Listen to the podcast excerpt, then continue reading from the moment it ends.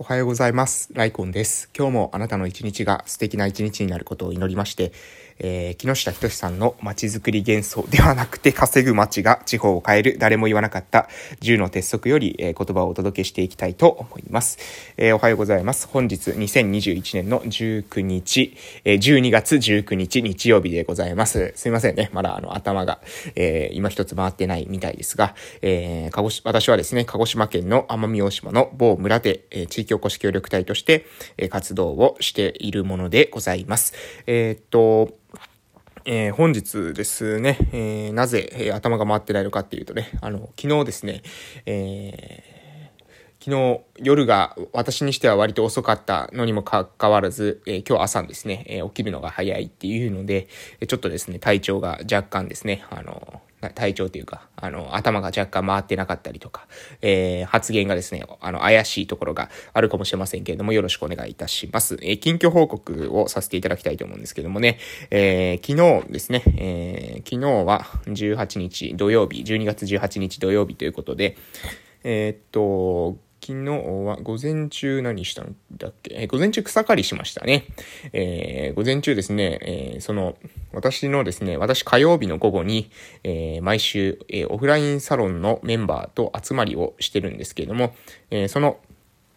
集まりですね、を、えー、をし、のしている方の中のですね、えー、一人の方が、えー、使ってない畑っていうのがですね、あるっていうことで、えー、そこを使ってですね、何か、あのー、私たちの活動っていうものを拡大する、えー、ことができないかということで、今考えてまして、で、そのためにはね、その、使ってない土地ですので、えー、手を加えてですね、使えるようにして、えー、まあ、作戦を練るっていう必要があるんですけれども、えー、そのね、今、作戦を練っている段階、練ている段階というか作戦は一応決まっていて、えそれの準備をしている段階というところなので、え昨日はですね、私のまたあの父とですね、二人で草刈りをしました。で、えー、昨日のですね、反省点としてはですね、私のね、草刈りスキルがですね、未熟だったっていうのと、あと草刈りの時にですね、あの、作戦が悪かったですね。いや作戦が悪かった。父はですね、作戦が良かったんですよ。これね、あの、絶対口で言っても伝わらないと思うんですけど、草刈り私はですね、こう右から左にこう、ブン、ブンと振りながら切るんですよね。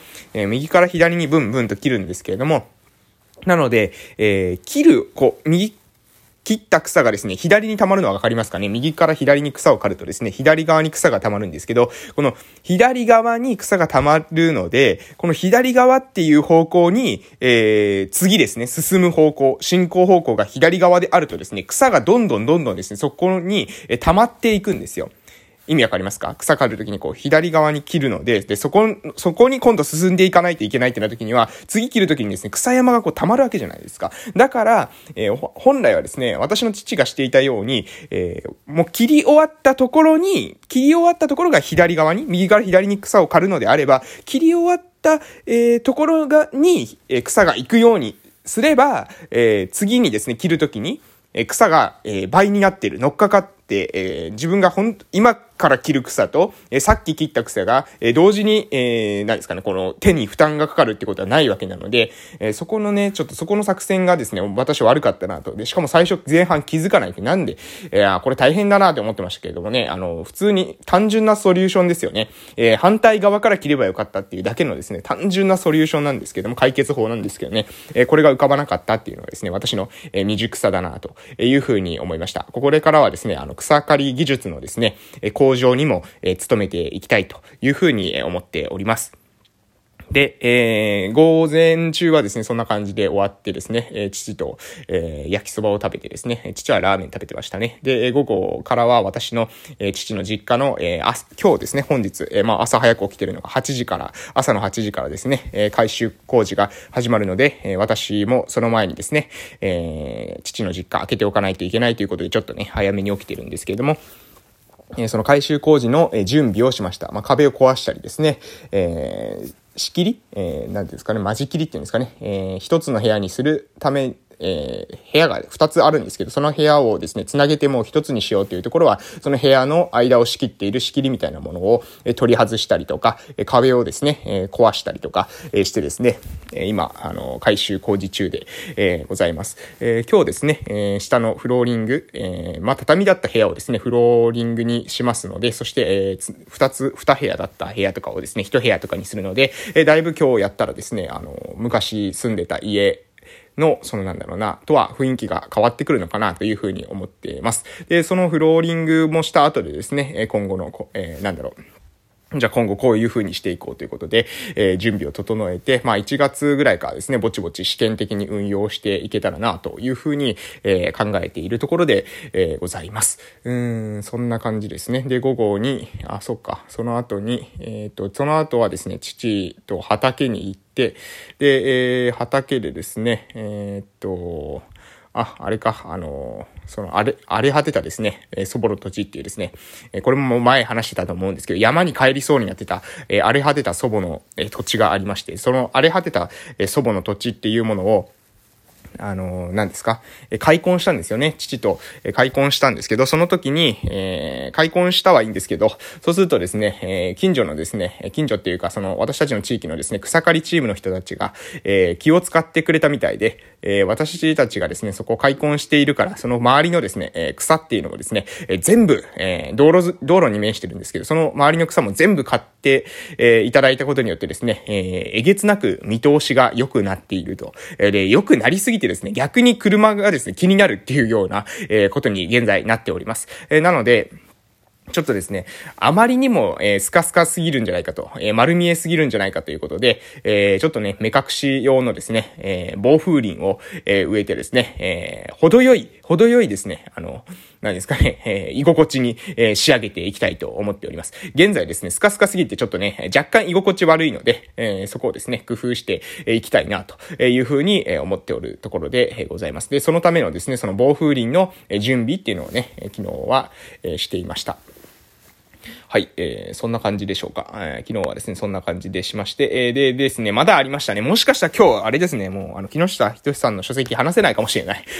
まあ、いっか。あのそ、それでですね、えー、で、おわ、で、えー、その、暴風林の、えー、準備。まあ、具体的にはその防、植えるためのですね、防風林っていうものをこう、切ってですね、その、なんか水につけておくっていう作業があるんですよね。それ水につけておいた作業を、えして、え、今度ですね、植えるときに、え、そこの植える場所に持って行って、こう、コンと、え、植えるということをするので、その植える準備作業っていうのをですね、えー、昨日はしていたというところでございます。でですね、その後に終わった後に、えー、昨日はですね、私たちの地域の、あの、何ですかね、あの、なんて言ったらいいのかな、えー、まあ、ながらっていう集落があるんですよ。まあ、皆さんわからないと思いますけど、えー、ながらという集落がありまして、で、その集落で、えー、若い人の集まりですね、えー、若い人の、何ですか、あれは、えー、何ですかね、うん、まあ集まりがあるんですよ。若い人の集まりがあって。えー、で、昨日はですね、焼肉食べながらですね、えー、ゲームしながら、えー、そして、あれ何してたのかな？なんか、えー、奥の部屋では、えー、トランプかな？トランプじゃないですね。麻雀ですね。えー、麻雀でした。えー、麻雀してですね、遊んでたみたいです。えー、ね、なんか私たちの地域面白いですね。えー、麻雀したり、ゲームしたり、えー、焼肉食べたりみたいな感じで、えー、遊んでおりました。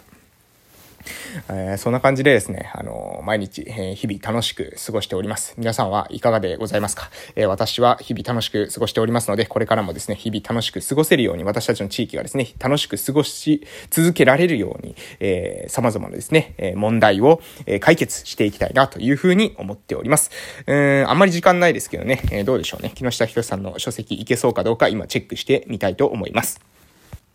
はい、えー、ちょっとですね、短めなところを、えー、抜粋しましたので、今日もいけると思います。それでは、えー、読んでいきたいと思います。えー、たとえ小さな取り組みであっても、市場とまっすぐ向き合って稼ぎ、次なる事業に再投資して利益を地域に還元していくことが大切なのです。それができるのは自立した民間の力です。そろそろ官も民も街づくりは行政の仕事という思い込みを捨てて官と民で公を良くしていこうという発想に切り替えていくときに来ています。民間の力を基軸にしながら、官も従来の概念を捨てて連携するのです。はい。ということで、えー、これをですね、えー、木下仁さんの、えー、書籍よりですね、今引用させていただいたんですけども、まあ、非常に重要なポイントですよね。で、その後に、えー、木下仁さん。私は最近、えー、公民連携事業に、えー、力を入れていますっていうふうに、えー、書いてあるんですけども、繋がっているんですけどね。また、もう今日の内容もね、あの、本当に重要なポイントですよね。もう一度読みますね。えー、たとえ小さな取り組みであっても、市場とまっすぐ向き合って稼ぎ、次なる事業に再投資して、利益を地域に還元していくことが大切なのです。それができるのは自立した民間の力です。そろそろ官も民も街づくりは行政の仕事という思い込みを捨てて、官と民で公を良くしていこうという、良くしていくという発想に切り替えていくときに来ているということですね。そして民間の力を基軸にしながら、官も従来の概念を捨てて連携していくことが大切である。この官と民、官と民ですね、を分ける。えー、私たちですね、分けますよね。えー、ね、あいつは、えー、公務員なんだから、えー、俺たちの税金から給料もらってるんだからとかですね。えーえー、民間はね、自分が思ってることばっかり言うてね、住民はわがままであるというふうな、えー、そういった対立構造にすぐなってしまうんですけれども、その街づくりはですね、行政の仕事であるみたいな、えー、あいつらは税金もらってんだから、あの、それで、あいつらが全部街づくりはするべきだみたいなことをですね、えー、言うのはね、やっぱり、うん、私はね、えー、おかしいんじゃないかなと思っています。え、街づくりは行政の仕事という思い込みを捨てて、官と民で、公、公の公ですね、公園の公ですけども、公を良くしていくという発想、官と民で公を良くしていくという発想に切り替えていくときに来ているということです。もう私も本当に、えー、そうだと思います。えー、今までのね、えー、はいろいろあったかもしれません。でもね、もう今までのことはいいんです。すべてね、もう水に流していいんです。あの、こだわっているとですね、前に進めないので、そういった昔のですね、ことにこだわることはもう捨てて、今から、よし、今日から、えやってみようというふうに思ってですね、勇気がある一歩が踏み出せる、そういった官と民がいる地域っていうのが、これからはですね、栄えていくんじゃないかな。そして、2020年から2030年のこの地方創生、戦国時代に生き残っていく地域になるんじゃないかなと思っております。私もですね、自分の地域がそうの生き残りにですね、残れるように、入れるように頑張っていきたいと思います。ます。それでは今日も頑張りましょう。いってらっしゃい